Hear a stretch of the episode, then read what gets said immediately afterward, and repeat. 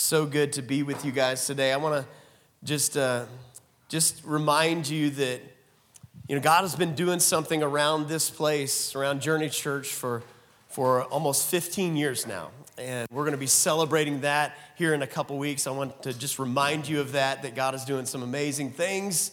And we're going to celebrate that. But right now, we're going to continue in our series called Famous Last Words. And, and uh, if you've been following along, we've been going through the book of Second Timothy, verse by verse, phrase by phrase, and we made it getting close to the end here.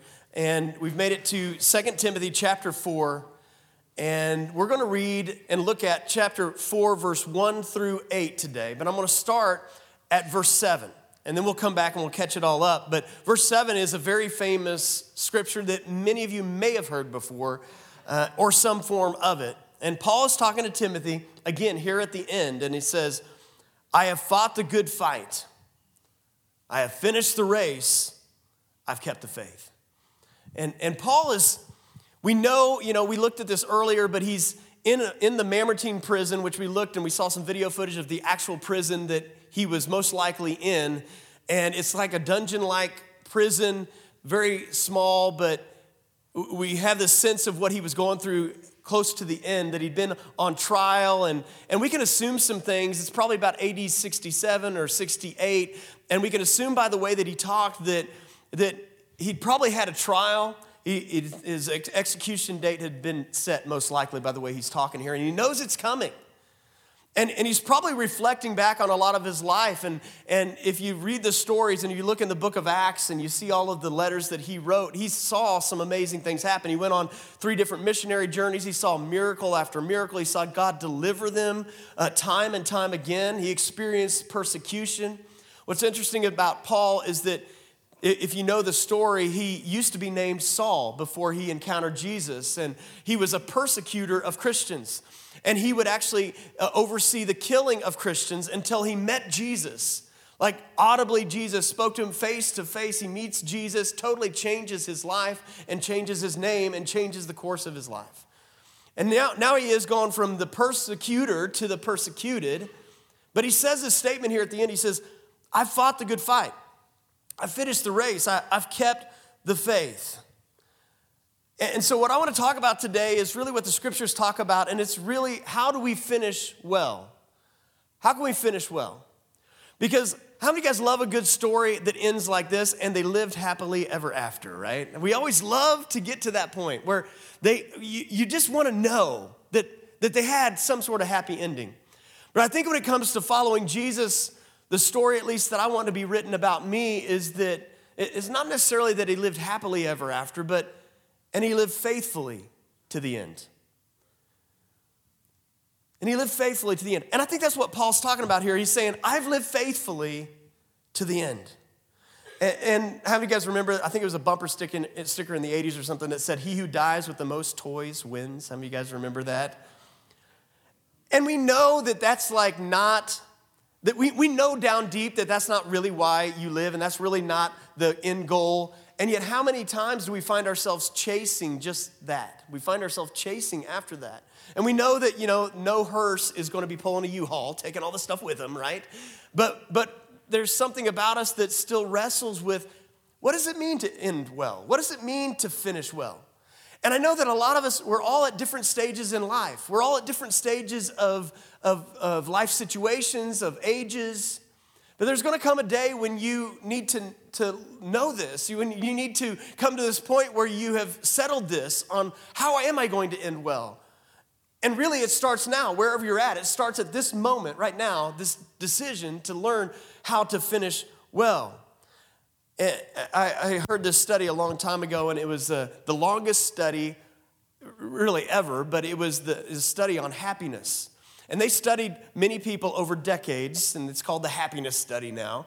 But they, they were basically trying to figure out what does it take or what, what does it take to keep people happy over decades. And they, you know, figured out that it wasn't stuff, it wasn't money, it wasn't social status, it wasn't all this stuff, but in the end, it was actually relationships that people had that, that sustained that happy life. And that's one thing to have something, but what we're talking about here today is not what do you need to have, but really, what do you need to do? And I heard a sermon a long time ago, and it stuck with me this line that was repeated over and over again.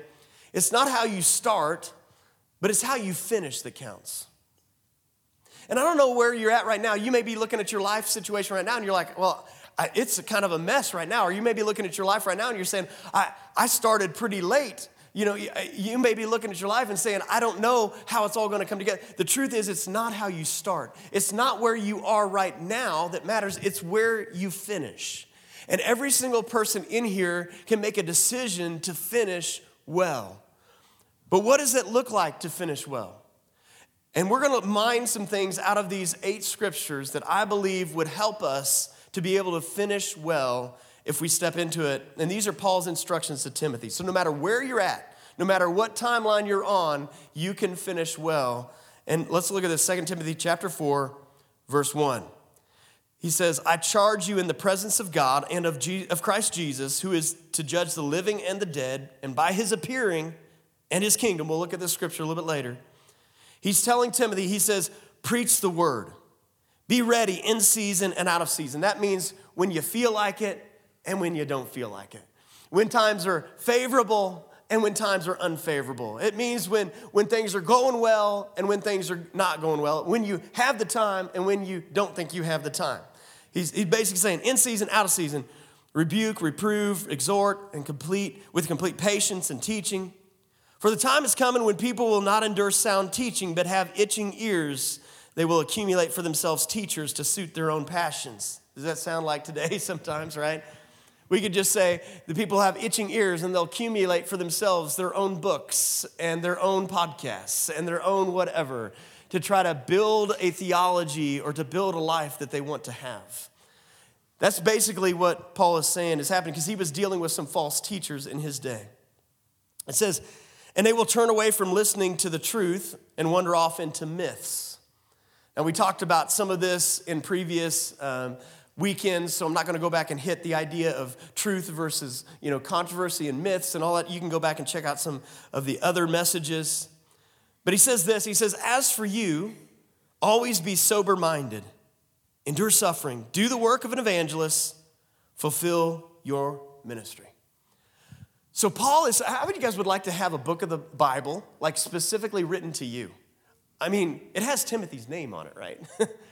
and, and we all benefit from it, and it is to us. But I want you to understand, he's actually writing some specific things to Timothy in this moment.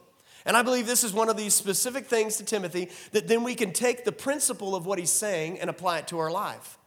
But what he's actually saying to Timothy is to fulfill your ministry and he details out some of the things that, as pastor, Timothy would need to do. And as a pastor, Timothy needs to preach the word. As a pastor, Timothy needs to, to confront, to rebuke, to exhort. He needs to teach right doctrine. He needs to do these things. And so he's speaking specifically to Timothy's ministry. But if you want to finish well, point number one is this I'm going to give you three things. Point number one is you need to fulfill your ministry. And your ministry may not be the same as Timothy's, it may not look exactly the same. It, it's most likely it won't look the same, but you have a ministry to fulfill. Now, the average person here in the Northland or wherever you live in Kansas City area, I believe is trying to just live a decent life. A lot of people I've met trying to live a decent life trying to uh, provide for their families, trying to um, you know, do better than the generation before them, trying to work hard, um, make money, save money, you know, move up in some way, improve their life in some way, so that maybe if we saved up enough money, if we made enough money, we could retire and then we'd be able to finally relax. Some of you guys would like that, right? To be able to not have to, to you know, do the job, not have to. And so we, we were trying to save up this money to retire. And that seems to be the goal of most people is, you know, that's on our horizon. That's, that's something we're looking towards. That's something we're building towards. And in fact, how many of you guys would like to retire early? Anybody like to, like if you could somehow make that happen, like I would retire early, right? And that seems to be like this sign of success like if you could somehow retire early, then you've not only made it, but you made it before other people. you, made, you won, okay? That's kind of how it happens. And that seems to be the goal of most people is that we maybe be able to travel or sit on the beach and look at the sunset, right? And just kind of enjoy our days. Let, let me just blow that up for just a minute. Because I'm gonna, I'm gonna tell you, I really don't believe that's what you want to have happen.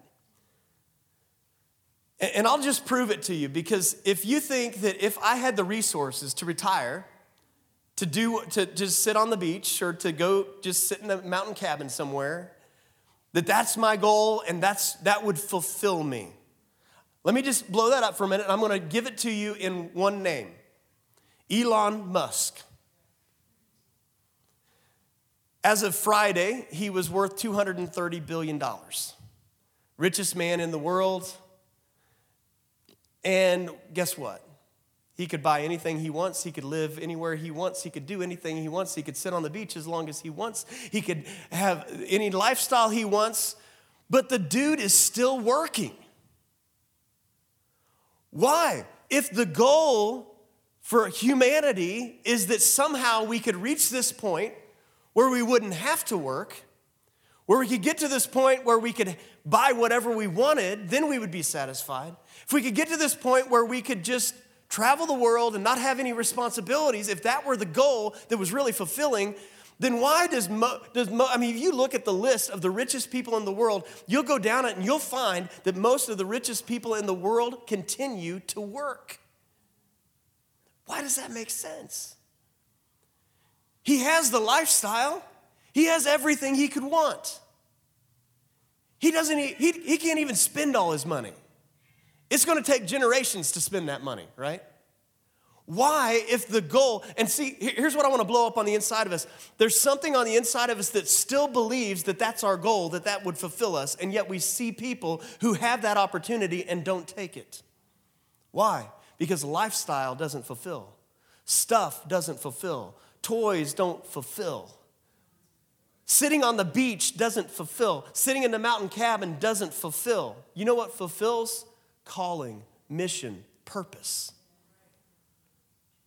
And so Paul is saying something here that if you want to finish well, you need to understand first and foremost that it's going to be in the fulfillment of your mission that you will be able to one day sit back and say, I fought the good fight. I finished the race. I kept the faith. I feel like I have fulfilled my mission. And so I want to blow, uh, some of us need to really take that idol out of our heart. Because it's an idol in our heart that we've been looking to, that we've been feeding, that we, we need to somehow reckon with.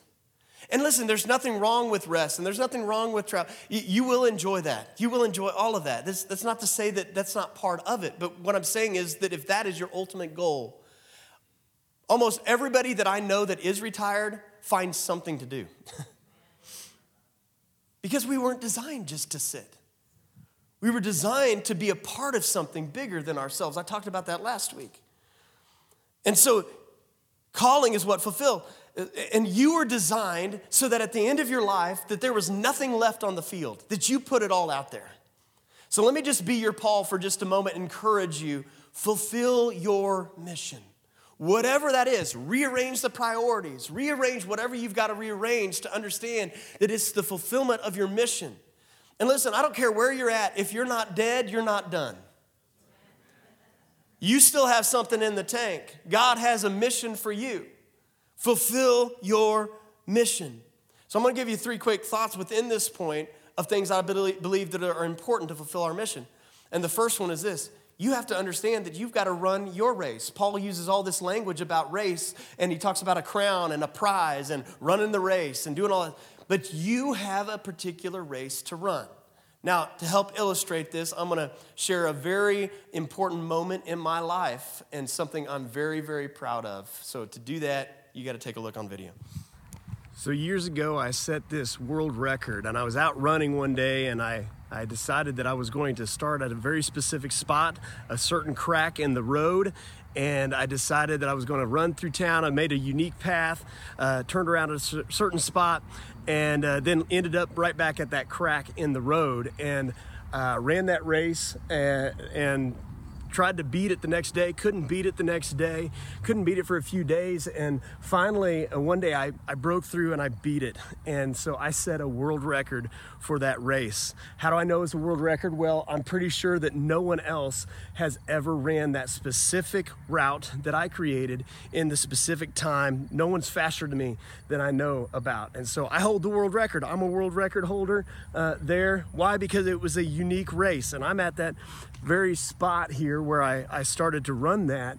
And it just reminds me of when we go to fulfill our mission, fulfill our purpose, and fulfill our calling, we have to understand that God has given us a unique race to run. And we can't look around at everyone else. I was listening to a podcast this week, and this guy was talking about how to stay rooted in a place and how to uh, actually, uh, you know, stay rooted in a place, rooted in a city, rooted in relationships, rooted in a church. And if you're going to stay rooted, you have to understand that every place, every church, every relationship can't be everything. You you can't have everything that you always want in a in a church or in a relationship. That there are limitations. There are things that you're not going to have. There are things you're going to say no to by saying yes to it. So like in a marriage, like my my wife, she said yes to me. She said yes to a lot, a good thing. Uh, but she also said no to marrying a professional football player because I'm not a f- professional football player.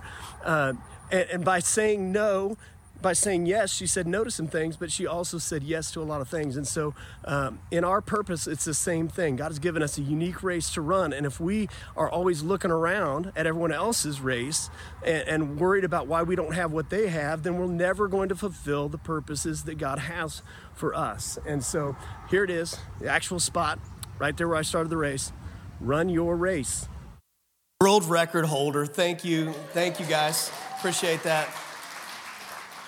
I know it's a monumental accomplishment. Just going back there, is tearing up. It was, it was emotional. Um, you have a race to run. It is something God lays out for you. And if you can't get rooted in the race that God has called you to run, what happens is you will be bouncing all over the place trying to run somebody else's race. You'll be looking at people who've gone before you and think you need to mimic them. You'll be looking at people that have a different lane than you and thinking, well, I wish I could run in their lane. But you have a unique race to run to fulfill your purpose. The second thing about your purpose and your calling and your mission, mission is this. I learned this a long time ago.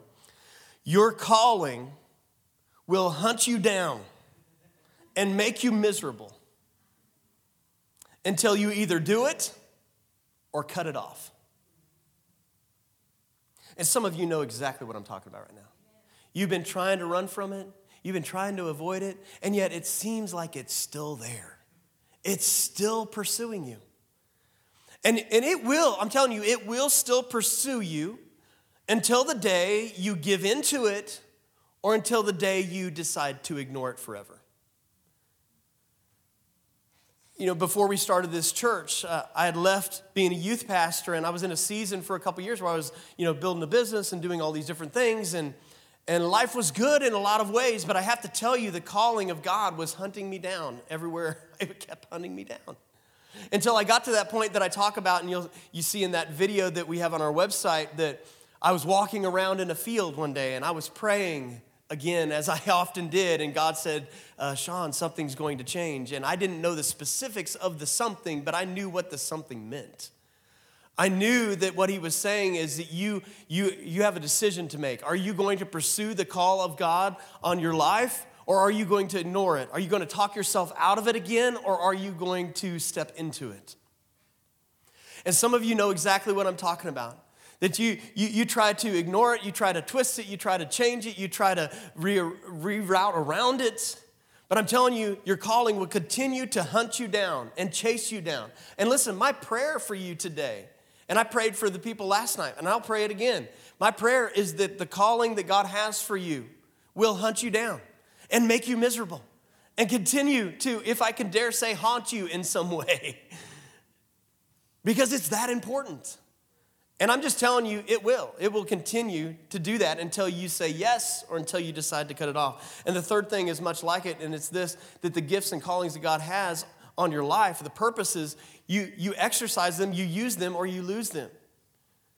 You, you, Pastor Duane Vander Klok preached this message not too long ago, and he, he was talking specifically about these things, you know, our calling and stuff, that, that at some point God will just decide that he needs to get the job done. And you're either going to say yes or no, but he's going to get the job done. And he'll move on to find somebody who will say yes. I, I love this story. It's not in my notes, but I love this story uh, that I've told you guys before about, you know, we talk about Saul who became Paul, but Saul is on the road to Damascus, has this encounter with Jesus. I mean, his eyes are blinded.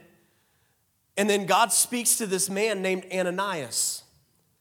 And he says, Hey, Ananias, that, that man named Saul, he's, he's come to me, and, and I want you to go and, and pray with him and to, to minister to him. And Ananias is like, Wait a minute, you mean Saul, the killer of Christians?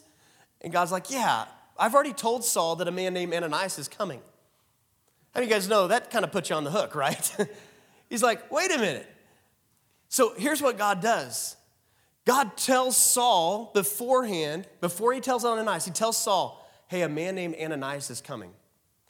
Then he goes over and he tells Ananias, um, go to Saul. I've already told him a guy named Ananias is coming.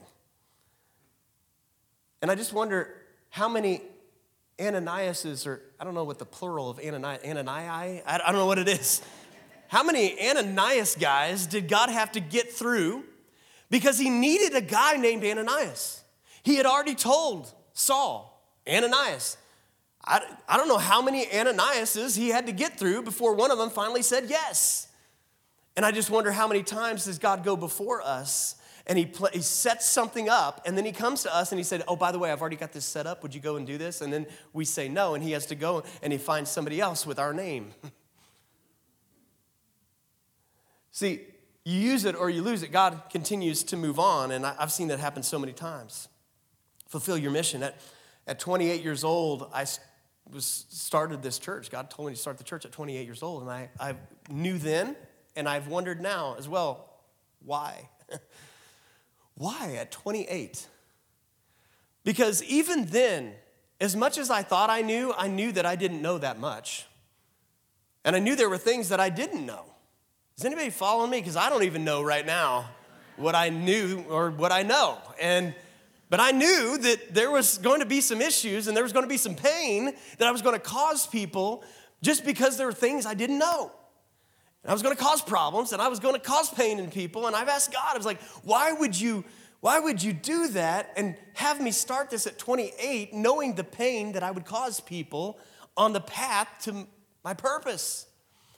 And, and I've kind of reconciled that, and I believe I've heard from God on that, that God is willing to take the hit on the front side of whatever pain happens because of the fruit that happens later on. And that's not just true in my life, that's true in your life. God is willing to take the hit of the pain that will happen on the front side because of the fruit and the harvest that will come on the other side. And so some of us never step in because we're afraid that we don't know. We're afraid of messing something up. Listen, God is way bigger. God, God can redeem any mistake that you make in pursuit of His will.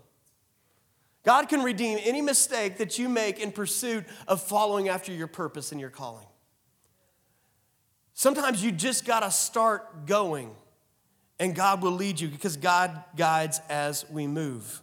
All right, let's keep going because that is just point one. All right, Second Timothy chapter 4, verse 6, and he goes on and he says, For I have already been, I am already being poured out as a drink offering. Now, this has to do with some things in the Old Testament. He's referencing some of the offerings in the Old Testament. Don't have time to to get in all that, but the point is, he's using this as an example of his life being poured out as an offering. He says, My life is already being poured out as a drink offering, and the time of my departure has come. If you want to finish well, not only do you need to fulfill your mission, but I believe that what Paul is demonstrating here is this point. Point number two that you need to pour your life out for other people. Pour yourself out for others. I was listening to a message from Tim Keller in 2013, and he uh, talked about this quote from Martin Luther. And Martin Luther said this He said, Due to our original sin, our nature is so deeply curved in on itself that it fails to realize that in this wicked, twisted, and crooked way, it seeks all things, including God, for itself. So, in other words, because of this curved inness on ourselves, our, our nature in the natural, in the flesh, in our sin, can it, it tries to use anything and everything, even God, for itself.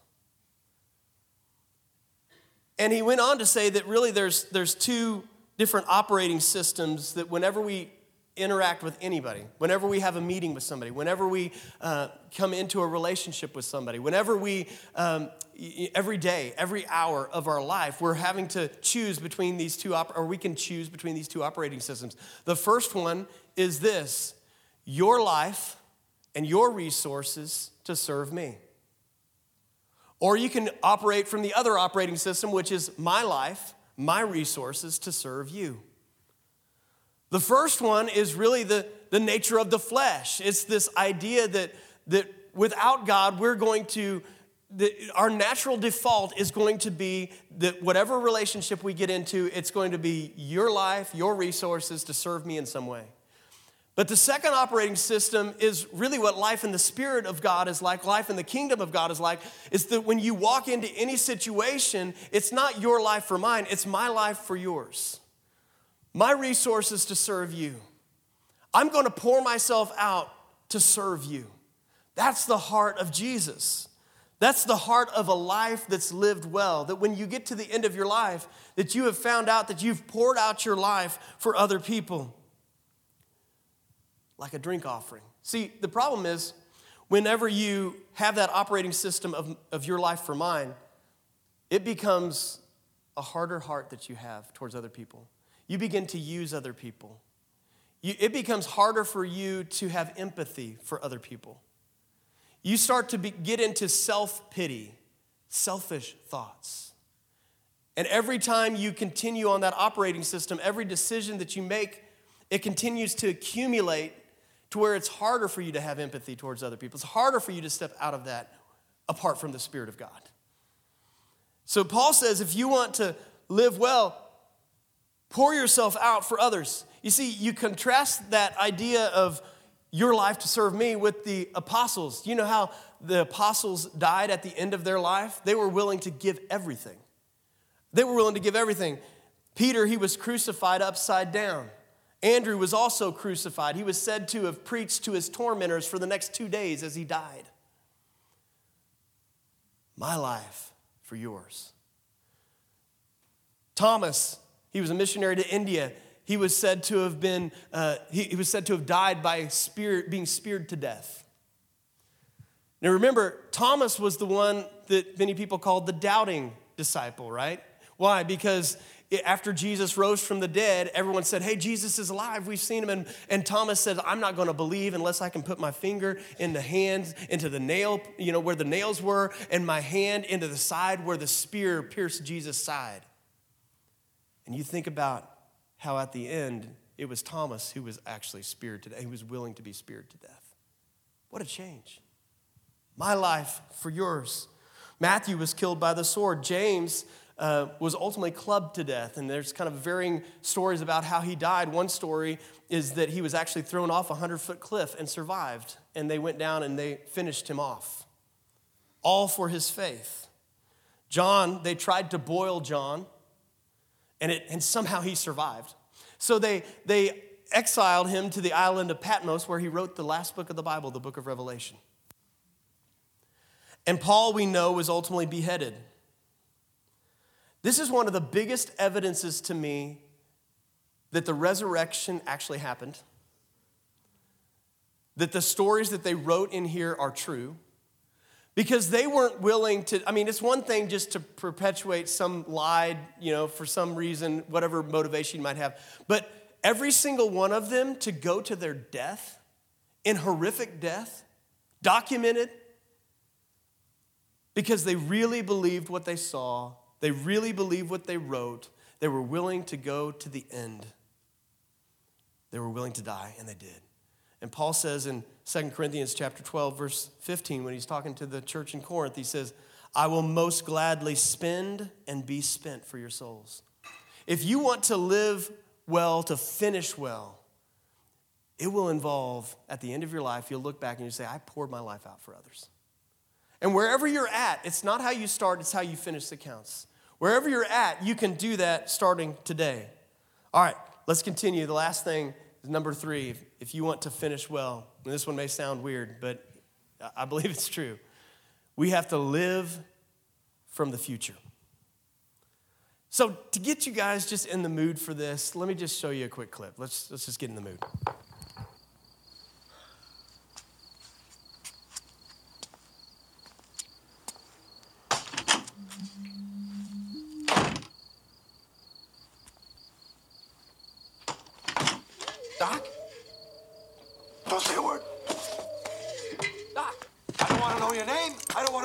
About you. Listen, Doc. Quiet. Doc. Don't Doc, tell be me quiet. anything. Doc, you Quiet. help. Quiet. I'm going to read your thoughts. Let's see now. You come here from a great distance? Yeah, Oh, exactly. don't tell me. Uh, you want me to buy a subscription to the Saturday Evening Post? No. Not a word, not a word, not a word now. Quiet. Uh, donations.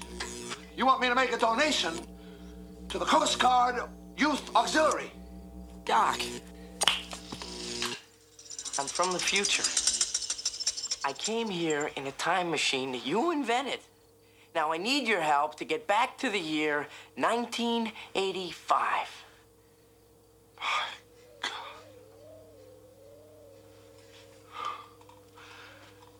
Do you know what this means?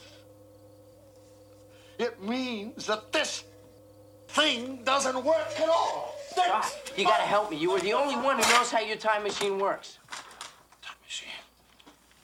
I haven't invented any time machine. Okay, all right, I'll prove it to you. Look at my driver's license. Expires 1987. Look at my birthday for crying out loud. I I haven't even been born yet. And look at this picture. It's my brother, my sister, and me. Look at her sweatshirt, Doc. Class of 1984. Pretty mediocre photographic fakery. They cut off your mother's hair. I'm telling the truth, Doc. You gotta believe me. Then tell me, future boy, who's president of the United States in 1985? Ronald Reagan. Ronald Reagan, the actor? then who's vice president? Jerry Lewis? I suppose Jane Wyman is a first lady. Whoa, wait, Doc! And Jack Benny is Secretary of the Treasury. Oh, Doc, you gotta listen to me. I got enough practical jokes for one evening. Good night, future boy. No, wait, Doc. Doc, the, the, the bruise, the bruise in your head. I know how that happened. You told me the whole story.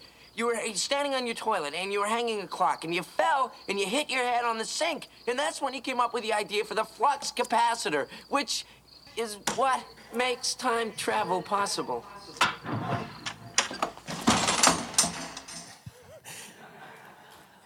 How many of you guys, like, have you actually thought about this? If time travel were possible and there was a time machine and you could go to the future or the past, would you step into it? And anybody, like, you would actually do it? Okay, just a handful of people, okay. Um, you would probably screw up all of humanity, by the way. um, but we have to live from the future. Let me give you some fun uh, predictions that they had in 1923, according to an article uh, of what they thought in 1923 that the future might look like. Uh, the first thing I, I found was that they thought that the future human will be a cyclops with just one eye. That I don't know how they thought that was going to happen, but uh, that uh, every medical malady would be treatable with a miracle pill. Sounds like they were right on that one so far from all the commercials that you can see. Um, they thought that there would be these frogmen that would live in undersea bunkers and tend to kelp farms. I know, I don't know either. So they, they believe that spouses will be able to be secretly controlled or secretly control one another's moods with grouch pills. If one spouse is in a particularly cantankerous mood, his or her partner will be able to pop down to the corner drugstore, buy some anti grouch pills, and slip them into their coffee. One way to have a marriage, I guess. It's and that they predicted that tomatoes would be square because square tomatoes, after all, could be more easily packaged and transported and would fit better in sandwiches. And so I haven't seen them yet, but it still does sound like a good idea. Now, there was one prediction, though, by Nikola Te- Tesla, who, uh, it sounded crazy in 1926, but uh, he had this vision of an instrument that, when wireless, he says, is perfectly applied to the whole earth in a way that allows humans to communicate to one another instantly, irrespective of distance, 1926, by the way, with the clarity of a face to face meeting using a device that will fit in our vest pockets. How many of you guys have one of those? That's pretty crazy, right? All right, so live from the future. What, what does that mean? Well, we just saw that clip of you know somebody coming from the future. What would it be like if somebody came from the future and tried to tell us things about the future? So let's look at this. We're going to look at verse 1 of chapter 4, verse 1, and then we're going to also look at verse 8. And there's, there's something that ties both of these together, and then everything else that we looked at is sandwiched in between. But let's look at what ties all this together. 2 Timothy chapter 4, verse 1, he says, I charge you in the presence of God and of Christ Jesus, who is to judge the living and the dead, and by his appearing and his kingdom. So he talks about the appearing of Christ. All right, let's look at verse 8. Henceforth, there is laid up for me the crown of righteousness, which the Lord, the righteous judge, here it is, the judge in the first one, the judge in the second one, will award to me on that day, and not only to me, but also to all those who have loved, what is it? His appearing. So, Paul is talking about having his eyes fixed on the appearing of Christ. Now, we could talk about the first coming or the first appearing of Jesus, but he's also talking about the second coming, because how many of you guys know that the scripture tells us that Jesus is going to return? That, that you know, to most people that may sound crazy, but that's actually what's going to happen that he's, he came once and he's coming back. And Paul had his eyes, even at this moment where he knew he was coming to the end, he still had his eyes on eternity. He has his eyes fixed on the return of Christ. He had his eyes fixed on the future and it was affecting his present. Now, as a pastor, I get a lot of interesting questions. And one of the questions that I, have gotten over and over again is this question Is cremation a sin? And let me just start by just saying why Christians, as a general rule, Christians, most Christians, bury their dead. The reason why Christians bury their dead is because we believe not just in a grave, but we believe in a resurrection. We believe that, you know, the, the scripture says that, that uh, Jesus was the firstborn of the resurrection, he was the first resurrected, so that all of us will one day, we will be resurrected. That he will resurrect not just, not just our spirit, but actually our body. We will have a glorified body. And there's a mystery in there. We don't understand how it's all going to come together, how it's all going to happen. But there was something about believers that were, it was like putting a seed in the ground. It was like a faith act of putting the body into the ground. So the question is is cremation a sin? No, cremation is not a sin.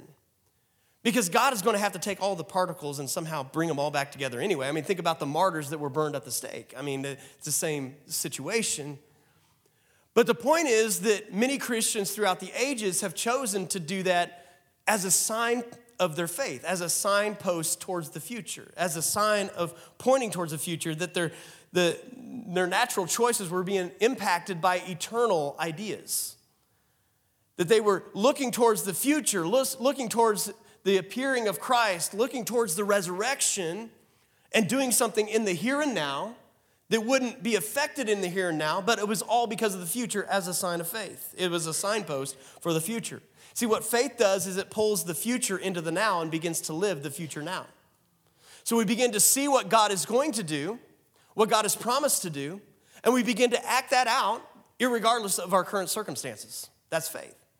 We begin to live the future now. Our lives are supposed to be a signpost or a sign for the future that when somebody sees your life, they're not just seeing your present life, they're seeing the life that is to come. Somehow, by faith, we live that out. We are to be, what I'm saying is, we are to be prophetic pictures of the coming kingdom of God.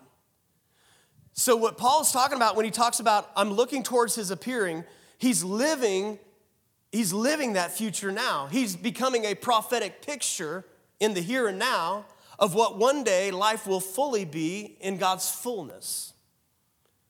That's how we live the life of faith. To live prophetically means we live the future now.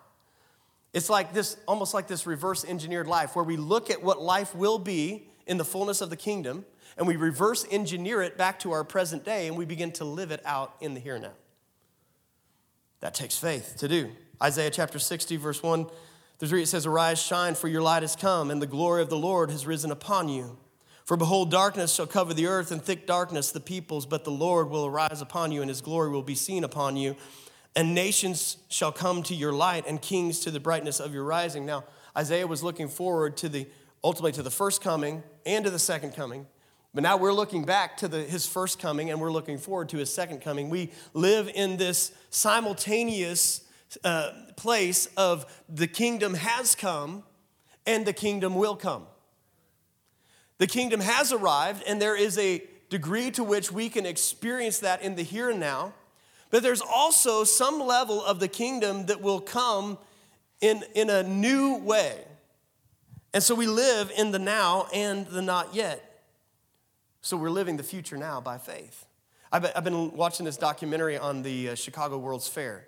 In 1893, they had this Chicago World's Fair where everyone, uh, like all these nations, all these people, all these states came together and they brought their best to this fair. They built these huge buildings, they built this whole city crazy uh, amount of things. They rearranged everything. People would come in, other nations, and build whatever they had that was their latest and greatest. They would be they would place there so that people could come and they could see what the future would be like. And so they came, and people. I mean. An enormous amount of expense. 20 something million people ended up showing up throughout the thing. But on May 1st, 1893, President Grover Cleveland pushed a button because attached to this button was 100,000 lights.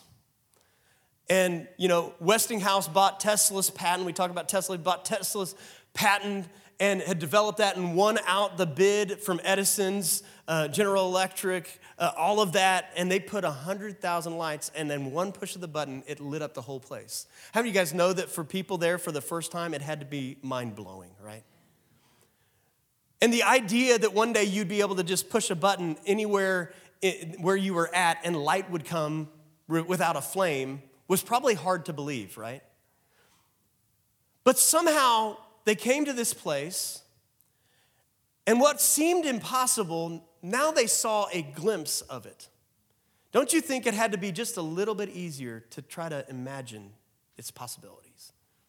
They came to see the future. See, what I'm saying is that we are to be the kind of people that live the kingdom now so that when people come into interaction with us, in some way they see the future kingdom. That what may have been hard for them to believe before, now they've come in contact with the kingdom of God. And it becomes just a little bit easier for us to imagine what life will be like and what Jesus is like. We are to live from the future. Our lives are to point to a future to come. People will come, and, and one day they will see that all of this will come to fulfillment. We have to be the kind of people that live it now. Now, let me just close up with this, and I'll have the worship team come back up. Um, we're getting ready to head out on vacation here after uh, the second service here. And one of the things that I've told you about on our vacations is that years ago, we, just, we stumbled across this, uh, for the first time, we stumbled across a Krispy Kreme donut place. And it was like we had never seen anything like that before. We walk in, you see all these donuts on this tray, and they're going through, and naked donuts just going down the. I don't know where that thought came from, but they get poured out all this sugar on it, and and then all of a sudden you're like, how? This is like I've never seen anything like this before. And then we tried it because the hot sign was on, right? And you try it, the donut, and like before you can get the donut in your mouth, it's somehow like dissolving into your stomach. Is anyone hungry yet? Because I am. And we discovered this, and from that point on, like we have that marked in our memory. And so from that point on, whenever we went on vacation, we're like, it's not vacation until we have Krispy Kreme. And so we would go out of our way to find a Krispy Kreme to make sure that it was officially vacation. Because that was the closest thing to heaven that we had ever had on earth. and it got me thinking one day when I was reading this scripture, and I've shared this with you guys before, but let me just leave you with this. Matthew chapter 6, verse 9 through 10, Jesus is teaching people how to pray. And he says this He says, Pray like this Our Father in heaven, hallowed be your name. Your kingdom come, your will be done on earth as it is in heaven. How many of you guys have prayed that prayer before? Many people have. But I want you to think about how crazy that prayer is. Have you ever thought about how crazy that prayer is? He's telling us to pray for his kingdom come, for his will to be done on earth, just like it is in heaven. And I don't believe he's talking about a someday. I believe what he's talking about is for us to pray actively in the here and now that we would experience some of what is happening in heaven on earth. Do you think how crazy that prayer is? I mean, if it actually happens, that, that prayer is a pretty crazy prayer. That's, that's an insane prayer. It's, it's like, it's like Krispy Kreme. It's like if God had this building that you could walk in is right over on 152. You could just go in and walk in this building, and it was heaven. And you could like actually walk in, and everything about heaven was happening inside that building. And it's like you could walk in on earth as it is in heaven. Wouldn't that be pretty cool? And what if God just put these little heaven franchises throughout the Northland? That you could walk in, and whenever you walked into the building, it was like a franchise of heaven. That's what he's calling us to pray for. And it's not going to be a building that it happens in, it's going to be in you and it's going to be in me. What God wants to do is he wants to place a little bit of heaven inside of every single person so that we can live the future now. So that every person that we touch touches part of heaven. Because the church is a foretaste of the future way. So I say it this way you know, when I pray this prayer, I, I pray, God, your kingdom come, your will be done in Journey Church as it is in heaven. So that when people come into Journey Church, they taste some of what heaven is like. And how many of you guys have experienced that? Like you've walked in and you're like, I feel something about this that feels like heaven. I don't know why. And I pray it this way, and I encourage you to pray it this way. On, on earth, as it is in heaven, I, I change it up and I say, in the Phillips house, as it is in heaven. Your kingdom come, your will be done in the Phillips house. And then I, I even take it a little more personally, and I'll say, Your kingdom come, your will be done in Sean's life, as it is in heaven. And I believe we can pray that prayer. Would you guys bow your heads and close your eyes for just a moment? Just shut out all distractions for a moment. We're talking about the future, and I'm going to tell you a way right now that you can know what your future is. I'm going to tell you a way to predict your future. But before I tell you how to predict your future, let me, let me lay some groundwork. Jesus came to this planet 2,000 years ago, God in the flesh. He lived a perfect, sinless life, the only, only human to ever do that. Only human. He was God in the flesh. Perfect sinless life. And he came to the cross, and at the cross, perfect sinless life, he said, I will take and bear all of the sin of the world. And I will take the place of those who deserve to die. I will take their punishment of sin. Because you and I deserve to be punished for our sin to die for our sin. Somebody had to pay the price. Jesus essentially raised his hand and said, I'll take the punishment. I will pay the price. Innocent man paid the price. Rose from the dead, became the first to rise from the dead, and he offers us eternal life. And that, that veil that separated God and humanity was torn so that Jesus said, If anyone wants to come to God, I am the way, I'm the truth, I'm the life You can come through me because I've paid the price. And He offers us this grace and this forgiveness so that we can have a relationship with Him. so that we can follow God. And if you want to know your future, there's a way for you to do that. See, the Bible says that when if we confess with our mouth what we believe in our heart, that we say that Jesus is Lord, that He rose from the dead, then you can receive the grace of God and you will be forgiven, not just now, but forever. So you can know your future, that your future is forgiven. And what a powerful, amazing thought that you could know right now what your future will be, that you can know right now what your eternity will be. What kind of peace and joy comes with knowing that kind of future? And so, with heads bowed, bowed and eyes closed, if, if you're here today and you say, Pastor Sean, I need to surrender my life to Jesus. I know that I deserve the punishment that comes with sin and that I don't have the relationship with God that I need to have, and I want to start to follow Jesus. I want to say yes to following Jesus. I want you to understand that when you take this step, it's not the finish line, it's really the starting line. It's the starting line of a race. That you will one day be able to say, I fought the good fight, I finished the race, I, I've kept the faith. But you got to start. And we do that very simply by just acknowledging what God is doing on the inside of us right now and responding in some way. And I'm not going to have you come forward or anything like that at this moment. There'll be a time for that. But what I want you to do right now is just acknowledge it before God. And if you say, Pastor Sean, that's me, would you please pray for me right now and help me take that step? If that's you all over the building, would you lift up your hand right now? And I just want to know if I need to pray for you right now. Anybody at all? I might have missed somebody. Go ahead and, and if that's you, just lift up your hand. I don't mind taking time. See that hand. Anybody else? See that hand as well.